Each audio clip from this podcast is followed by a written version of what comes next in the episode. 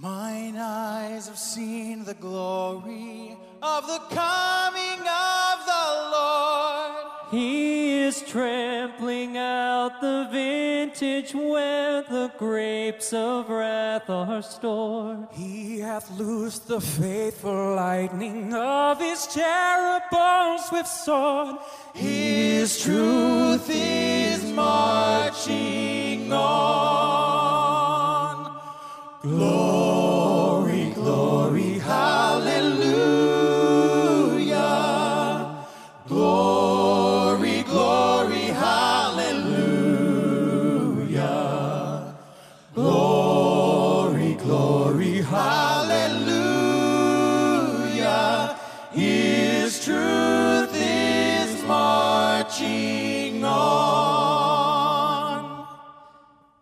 sounded forth the trumpet that shall never call retreat. He is sifting out the hearts of men before his judgment seat. Oh, be swift, my soul, to answer him.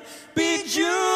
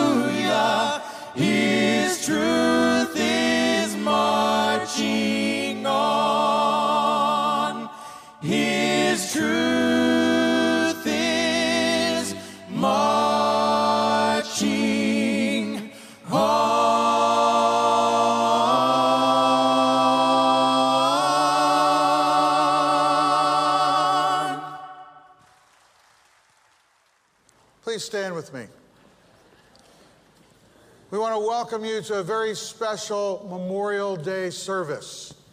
We're calling it Remembrances. It's a desire of our hearts that you remember someone who gave the supreme sacrifice, that you allow that memory in these moments to lift your spirits, that somebody would care so much about your freedom that they would lay down their life.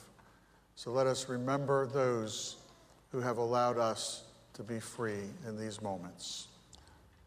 Dear Heavenly Father, we are humbled to be here right now. We remember a friend, we remember a loved one, we remember a mother or a father, we remember an uncle, we remember a grandfather. We remember those who, who went forth to protect and preserve and defend. So guide us in this time of remembrance. Allow our hearts to be touched by songs that are sung. Allow our hearts to be touched by letters that are read. In these moments, Father, draw us to yourself. We give you this time. In Jesus' name,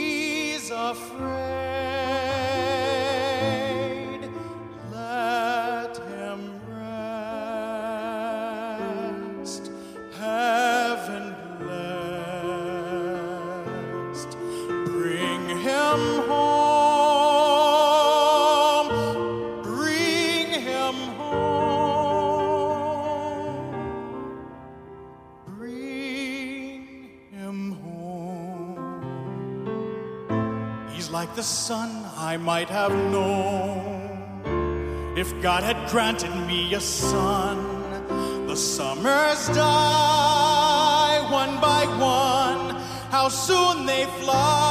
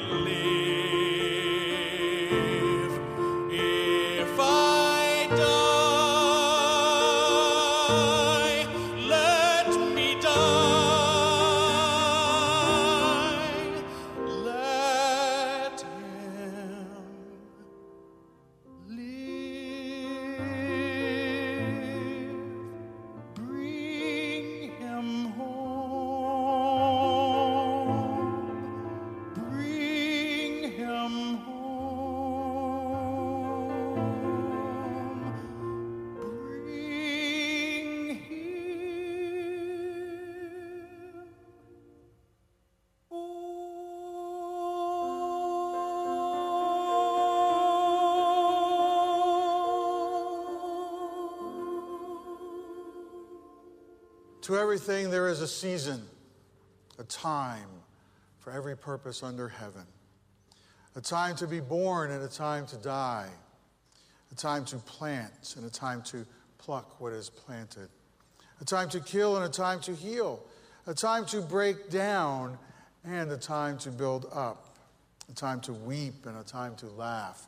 A time to mourn and a time to dance a time to cast away stones, and a time to gather stones, a time to embrace, and a time to refrain from embracing, a time to gain, and a time to lose, a time to keep, and a time to throw away, a time to tear, and a time to sew, a time to keep silence, and a time to speak, a time to love, and a time to hate, a time of war and a time of peace. Oh, brothers, if my faith is vain, if hopes like these betray, pray for me that my feet may gain the sure and safer way. And thou, O Lord, by whom are seen thy creatures as they be, forgive me if too close I lean my human heart to thee. Dear mom and pop and family, now that I'm actually here, I, I see that the chances of my returning to all of you are quite slim. Therefore, I want to write this letter now while I am yet able. I want you to know how much I love each of you. You mean everything to me, and it is the realization of your love that gives me the courage to continue. Mom and pop, we have caused you innumerable hardships and sacrifices, sacrifices which you both made readily and gladly that we might get more from life. I have always determined to show my appreciation to you by enabling you both to have more of the pleasures of life, but this war has prevented me from doing so for the past three years. If you receive this letter, I shall be unable to fulfill my desires, for I have requested that this letter be forwarded only in the event I do not return. You have had many times more than your share of illnesses and deaths in the family. Still, you have continued to exemplify what true parents should. I am sorry to add to your grief, but at all times realize that my thoughts are of you constantly, and that I feel that in some small way I am helping to bring this wasteful war to a conclusion. We of the United States have something to fight for. Never more fully have I realized that. There just is no other country with comparable wealth, advancement, or standard of living. The USA is worth a sacrifice. Remember always that I love you each most fervently, and I am proud of you. Consider Mary, my wife, as having taken my place in the family circle and watch over each other. Love to my family, Jack.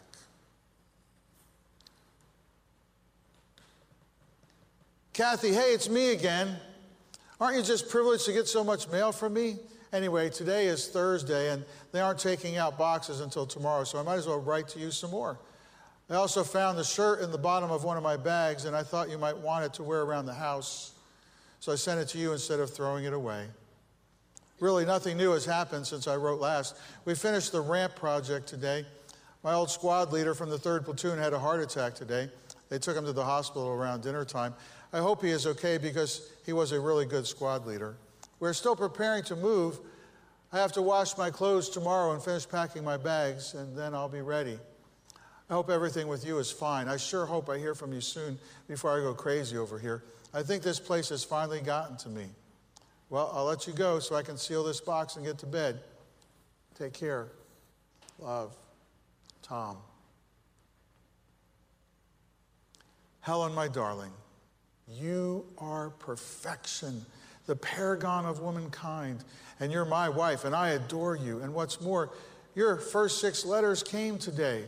With them came my very life, for my heart was slowly breaking for words of love and tenderness from you, my beloved.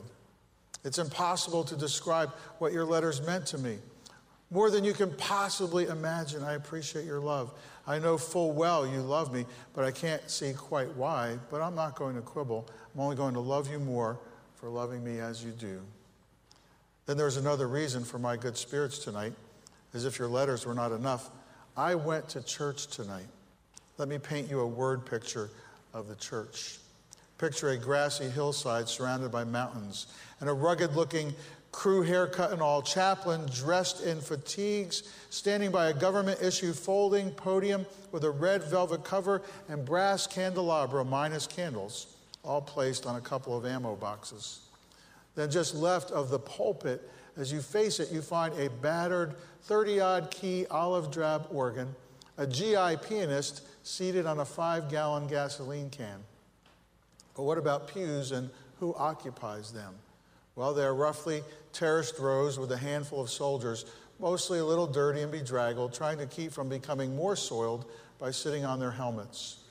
Over there is a blond and baby faced young man, and beside him is a tough looking hombre with a dark beard and dirty fingernails. And down in the front row are three Korean boys who just sang a couple of hymns in their native language. Self conscious, to be sure, but even so, attesting to God's presence in the hearts of a people torn by war.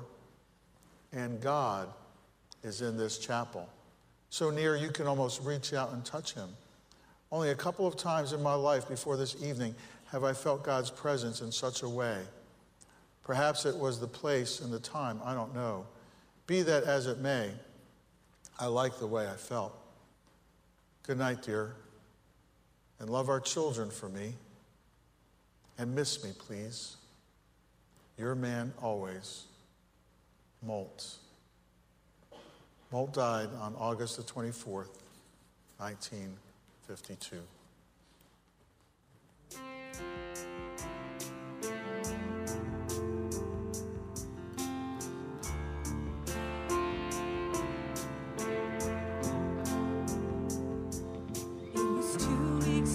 The day she turned 18.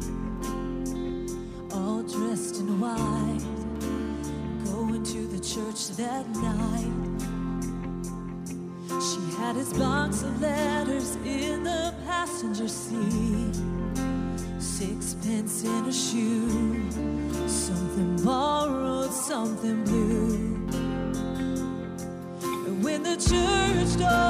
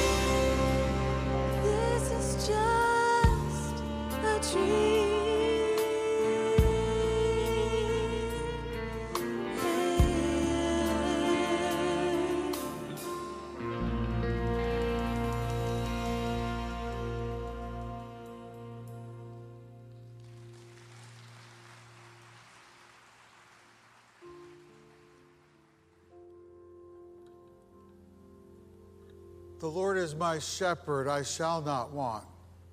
He makes me to lie down in green pastures. He leads me beside the still waters. He restores my soul. He leads me in the paths of righteousness for his name's sake. Yea, though I walk through the valley of the shadow of death, I will fear no evil, for thou art with me. Thy rod and thy staff, they comfort me. Thou preparest a table before me in the presence of my enemies. Thou anointest my head with oil, my cup overflows.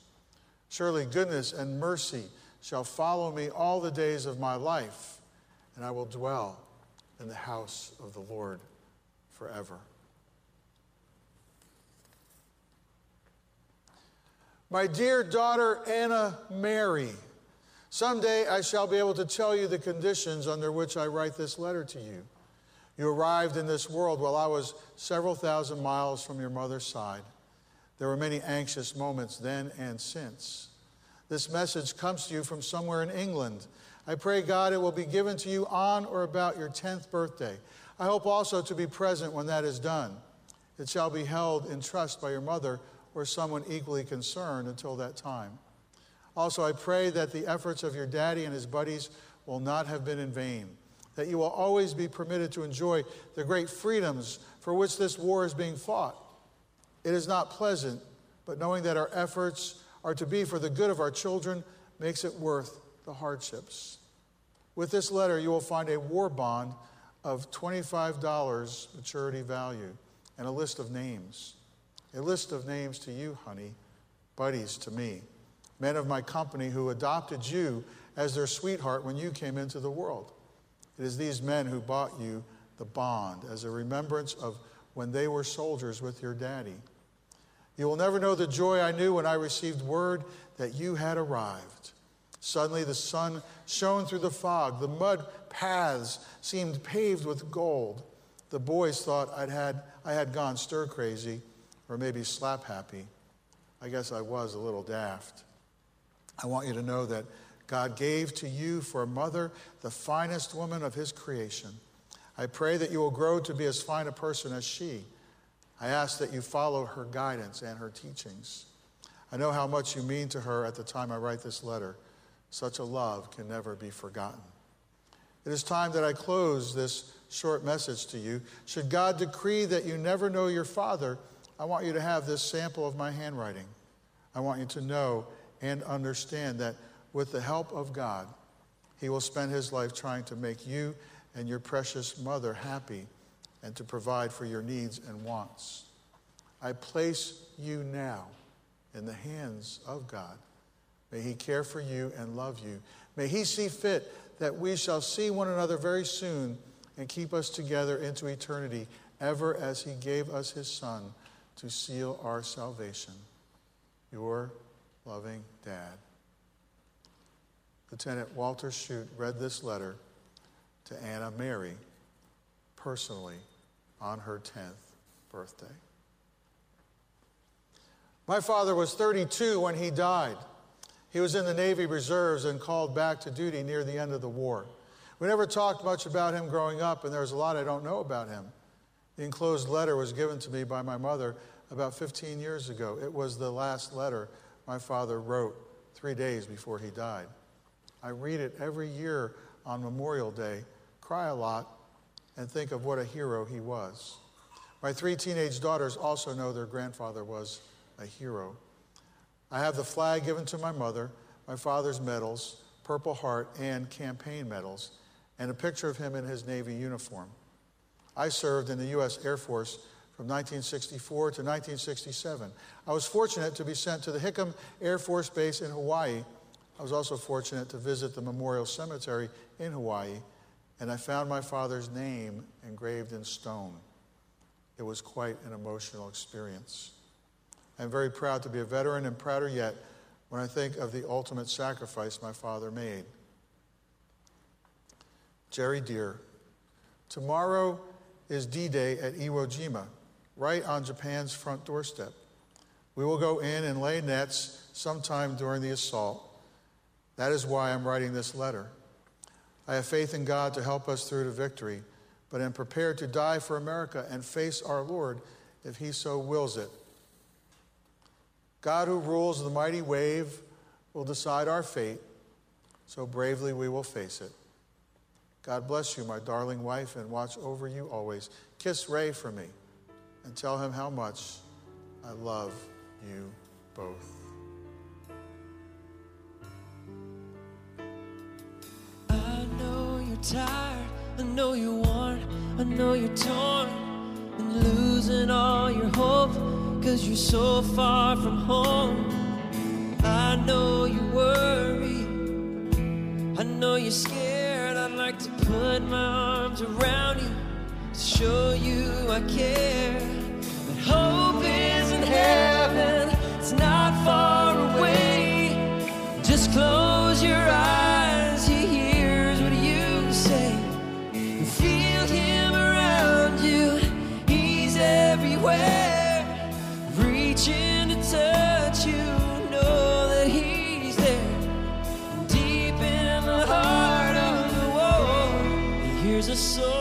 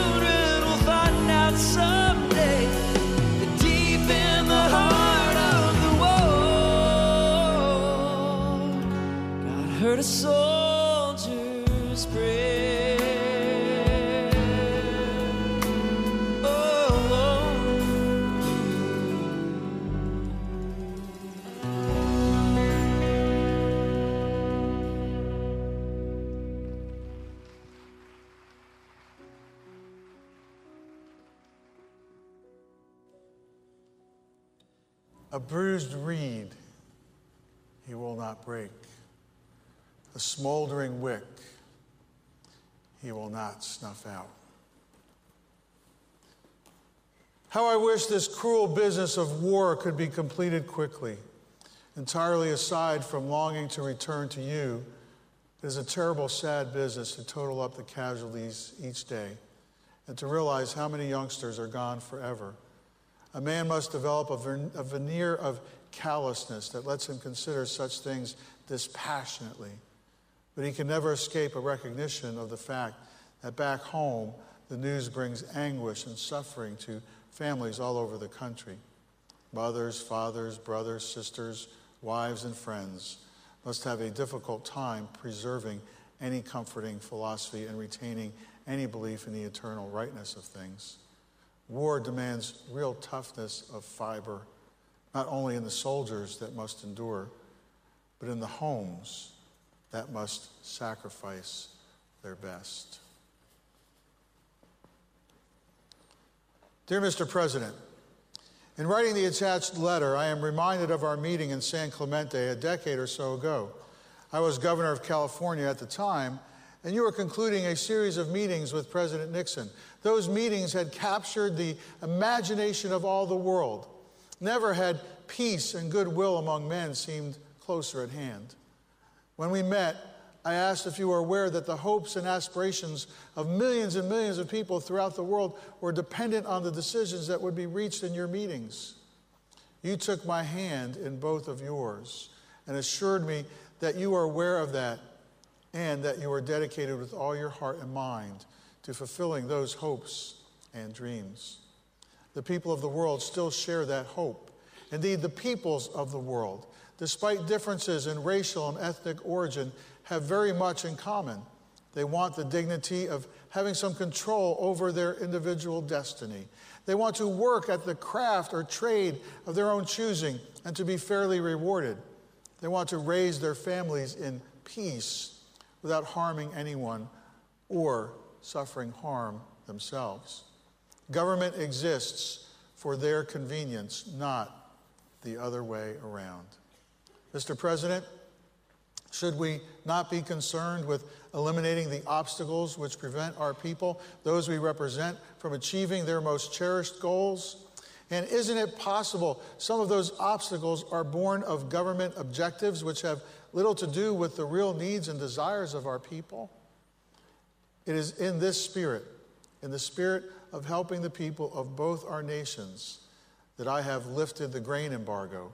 Perhaps this decision will contribute to creating the circumstances which will lead to the meaningful and constructive dialogue which will assist us in fulfilling our joint obligation to find lasting peace. Sincerely, Ronald Reagan. My dear mother, I'm about to go into battle and have instructed the company clerk to send you this letter in case I become a casualty. Hence, the receipt of this letter by you will indicate that I am either with God or a prisoner in the hands of the enemy. Do not grieve that I am among the missing, but rather rejoice that you have given a son in sacrifice to save civilization, to prevent future wars, and to make the world safe for democracy. War was absolutely necessary on the part of my country, and although I was 34 years old and nobody expected me to go, yet someone had to go. Someone must make the sacrifice. Some mother must lose her son. In the light of these facts, and knowing our country's great need, I volunteered and have never for one moment regretted my decision, and I will not, although my life and a useful career must end. Life is not the highest boon to existence. There are ideals that are superhuman interests greater than life itself, for which it is worthwhile fighting, suffering, and dying. Goodbye, Mother. I will see you in the next world. You may know I died fighting for you, my country, and all that life holds. Your son, Adrian.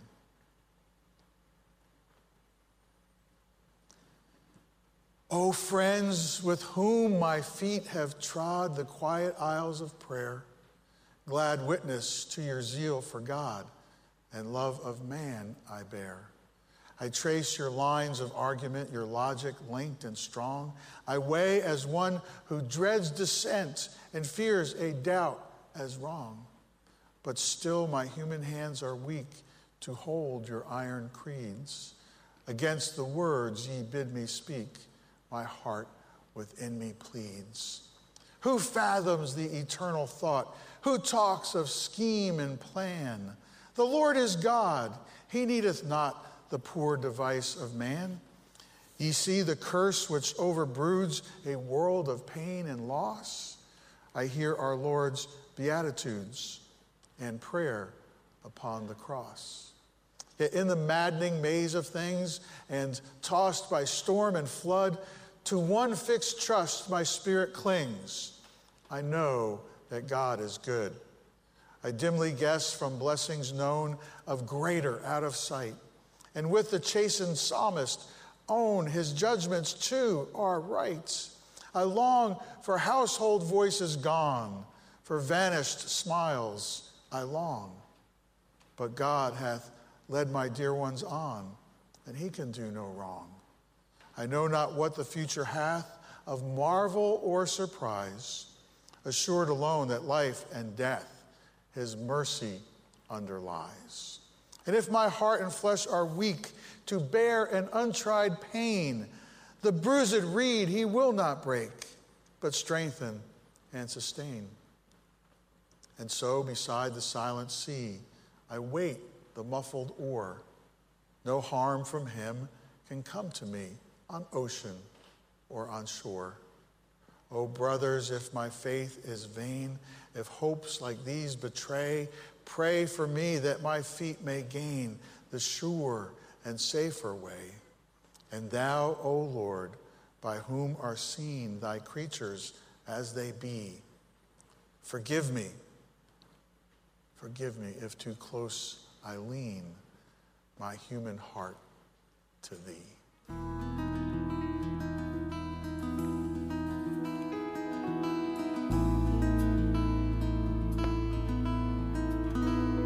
sips the sweet September air and fights the tears back. They call his dad a hero, that don't bring him back. He's gotta be strong for his mama, gotta sing amazing grace.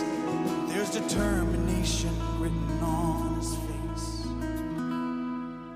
Old glory crossed the casket, says a thousand words.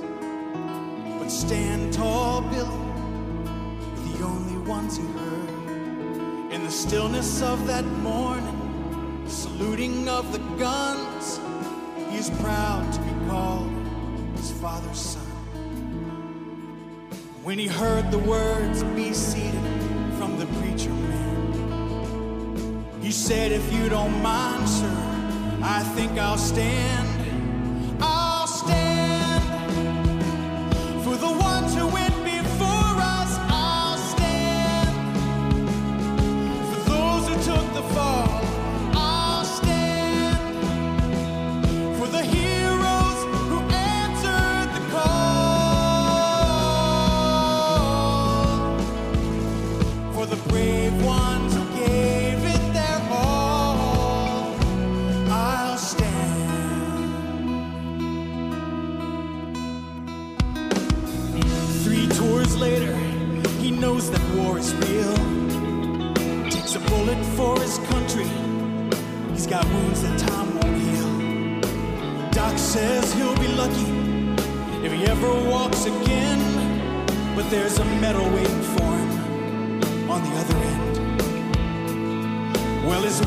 Kids have never known a braver man. And they know he's in that chair because he took a stand. So I'll stand for the ones who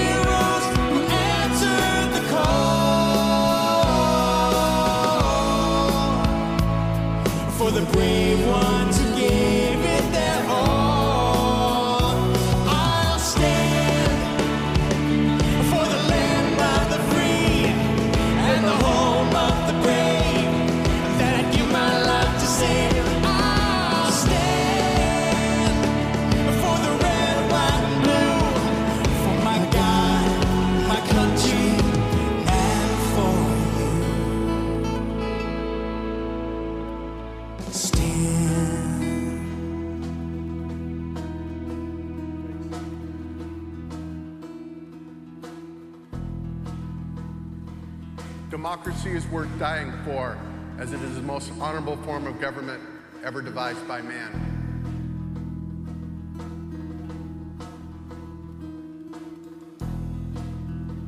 The cost of freedom has always been high, but Americans have always paid it. I regret that I only have one life to give for my country. It is foolish to mourn the men that died. Rather, we should thank those that live.